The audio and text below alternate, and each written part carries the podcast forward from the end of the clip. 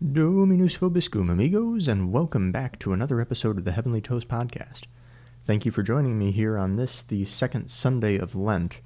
I'll be reflecting on these readings. I hope your Lenten observances have been going well. If it makes you feel any better, we're a week and a half in at this point, so we're chugging right along. I have to admit, I was a little bit surprised when I opened my missal and saw the readings for this Sunday. It seems like usually there's a reading of the Transfiguration during Lent, but it seems like it comes much later on during Lent.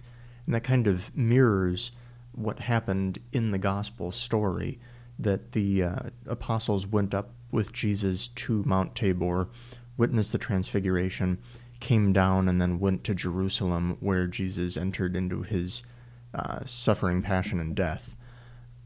But this year it comes much, much earlier. Like I said, it almost feels like we're coming straight out of the gate at this. And if I had to make another confession, I gotta say that the account of the Transfiguration always kind of confused me for a long time. It just has this very weird feel in terms of the gospel stories. You know what I'm saying? Like, as you read through it, it's just kind of like Peter, James, and John go up with Jesus onto Mount Tabor. Jesus garments and his face begin to shine with the radiance that nothing on this earth parallels. And all of a sudden, Moses and Elijah appear to Jesus and they're talking, conversing together. And then Peter says, Hey, let's pitch some tents. It's great that we're here. And then a cloud comes in and says that Jesus is God's beloved Son and that the apostles should listen to him. And it's just kind of this weird mishmash of things that seem to happen that to us today in 21st century America and wherever else you're listening from seems kind of foreign. It just almost seems like there's a uh, strange mishmash of different things that are happening here that don't really have any connection to one another. But I started contemplating and kind of mulling things over. And I think that we lose something when we kind of approach the gospel with modernist lenses, with modern day lenses. And I really think that there's a lot here f- that really only becomes visible if we view things through Jewish lenses. And by that, I don't mean like, you know, the National Treasure spectacles where you can only read the map on the back of the Declaration of Independence by, you know, putting on these special bifocals. But what I mean is there are allusions and deeper meanings that can be drawn out when we read things through the same lenses that Peter, James, and John would have been looking at this event through. Obviously, the Peter, James, and John were all observant Jews. Jesus was an observant Jew, and when we look at all of the apostles, Peter, Paul, Andrew, James, John, James, Philip, Bartholomew, Simon, Jude, when we look at all of them, they were all Jewish people that really read and understood a lot of the Jewish history, the Jewish tradition, and really were steeped in that sort of worldview. So let's take a look at what's happening. I think that as I've grown and as I've learned a little bit more about the faith and a little bit more about scriptural scholarship, the more I realize that coming at things from that cultural point and from that worldview really helps to illuminate a lot of what's going on. So Jesus takes Peter, James, and John, the kind of the chosen three that are the closest to Jesus, and he goes up to Mount Tabor. Now, immediately we have something that would have rung out in the ears of an early first century Jew. When people go up to the mountain, the mountain is the place of encounter with God. You see it when Moses goes up to Mount Sinai and all throughout the Old Testament. That when people go up upon the mountain, that's a place where encounter with God occurs. So we have that right out of the gate.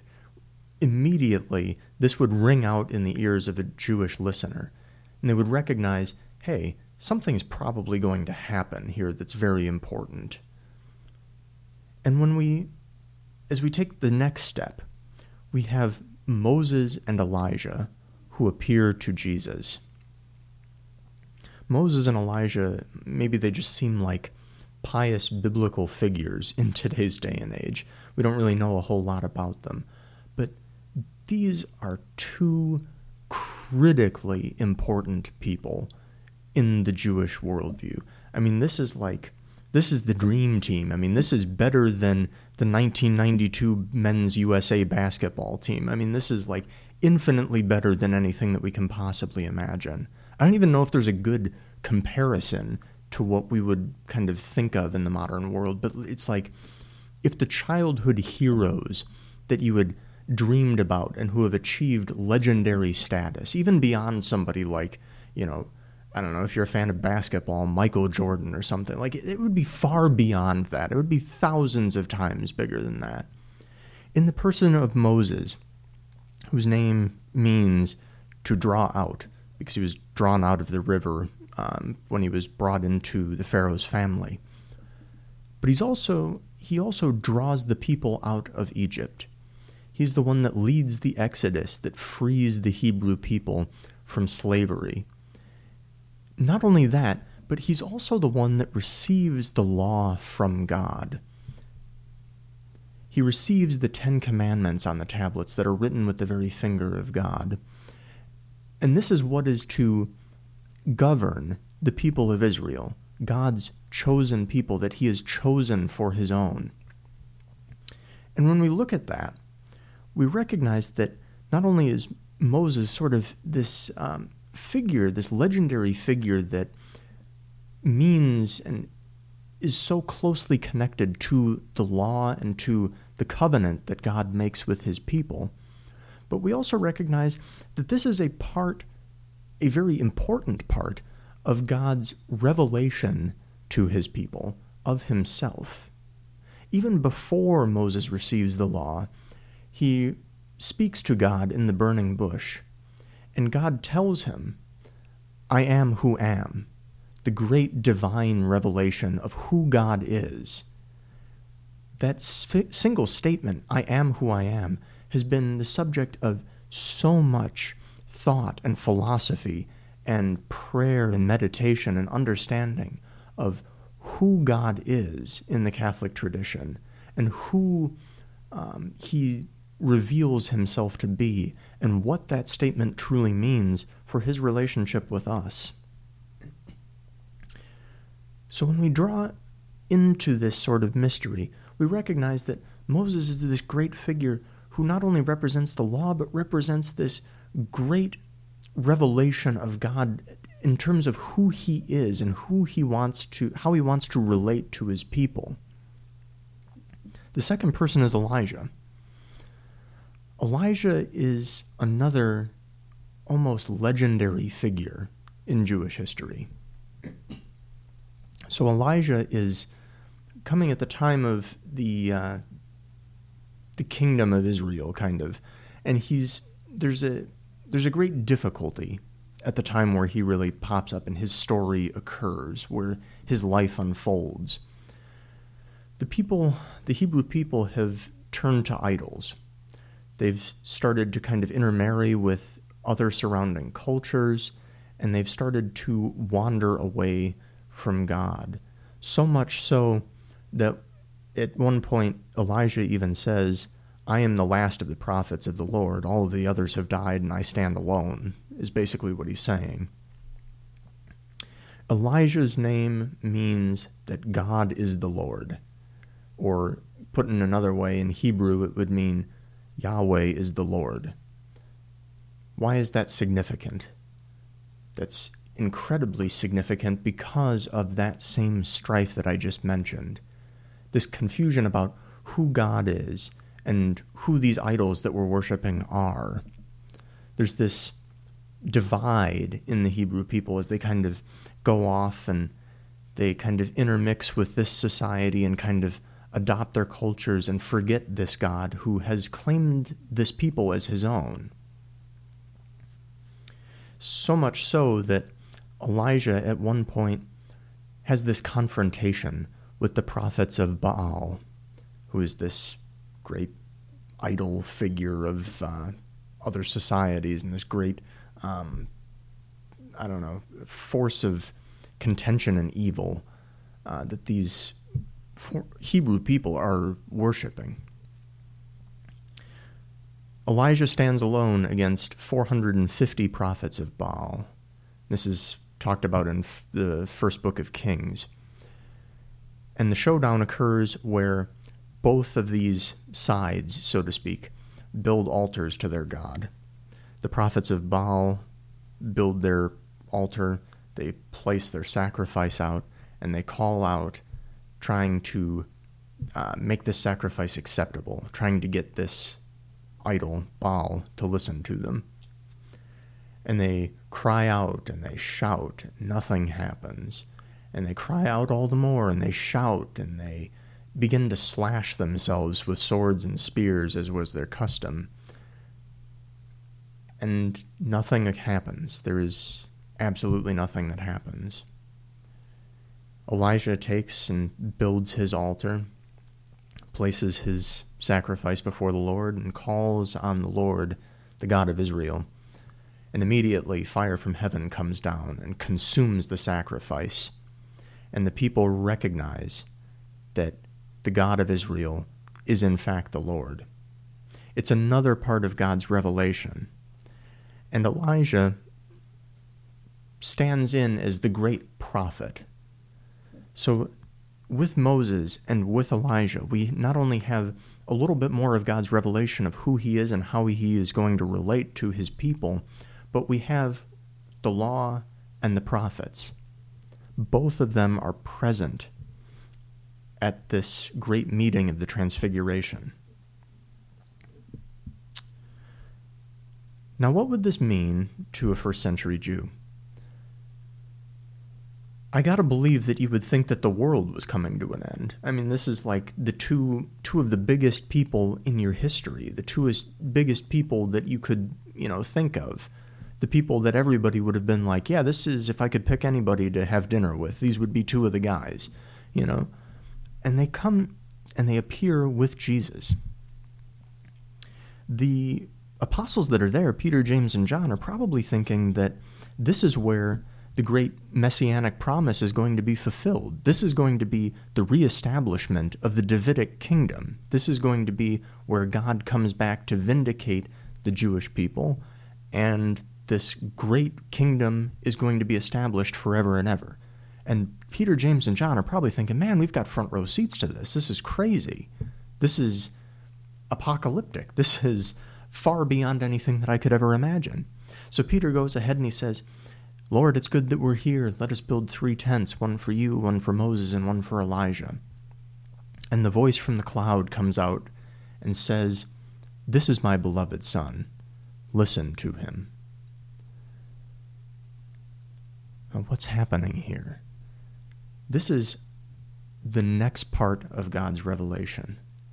This is kind of a brief microcosm of salvation history, of God's unfurling plan to bring his people back to himself and to reconcile the world to himself. This is kind of a 10,000 foot view of what God wants to do and how God wants to bring fallen humanity back to himself. This is how he wants to bring mercy to everyone, how he wants to bring the lost sheep back So the apostles are probably thinking that this great swoop of glory and power is going to happen, that God will take his mighty arm and swoop in and bring this kingdom to fruition. And instead, what happens? They say, No, we can't stay here. We must go down the mountain, and we must go to Jerusalem. And the Son of Man is to be tried, and executed and killed. He's to be handed over and killed. This is a far cry from what the apostles were expecting, and that's probably one of the reasons that they didn't speak about it to anybody, is because it probably was, it completely defied expectations.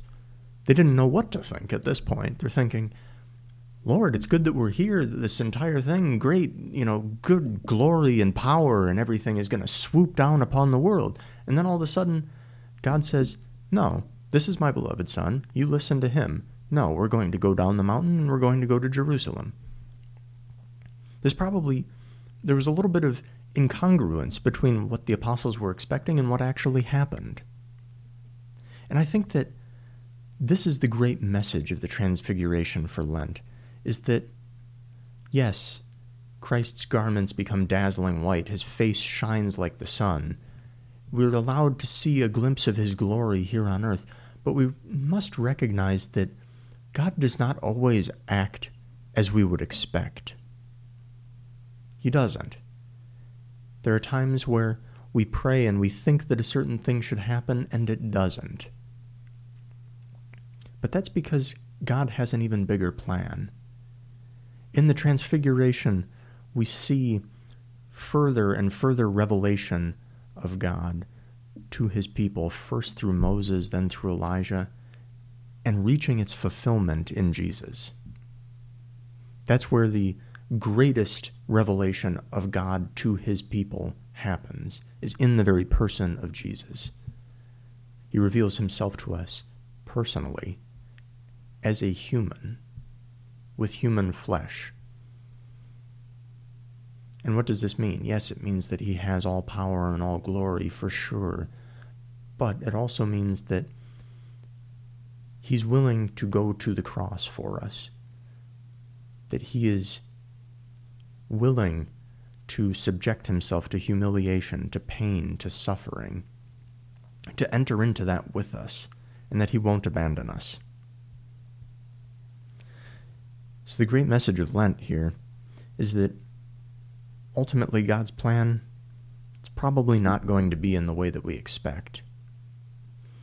There are great moments of being on the mountain, being close to God, seeing his glory, his power, everything like that. Deep moments in prayer and in meditation. But ultimately, things might not happen as we expect. Prayers might be apparently unanswered for the time. The little sacrifices that we make during Lent, the little fasts, maybe they don't. Uh, we don't see the uh, growth that we'd like to see right off the bat. But the important thing to remember is that as God moves along, He has this plan to reveal Himself and to call us back to Him and that the important thing that we need to do is to recognize that God is the Lord, that He has a plan, and that He loves us very much. And that even if it's not in the way that we will expect,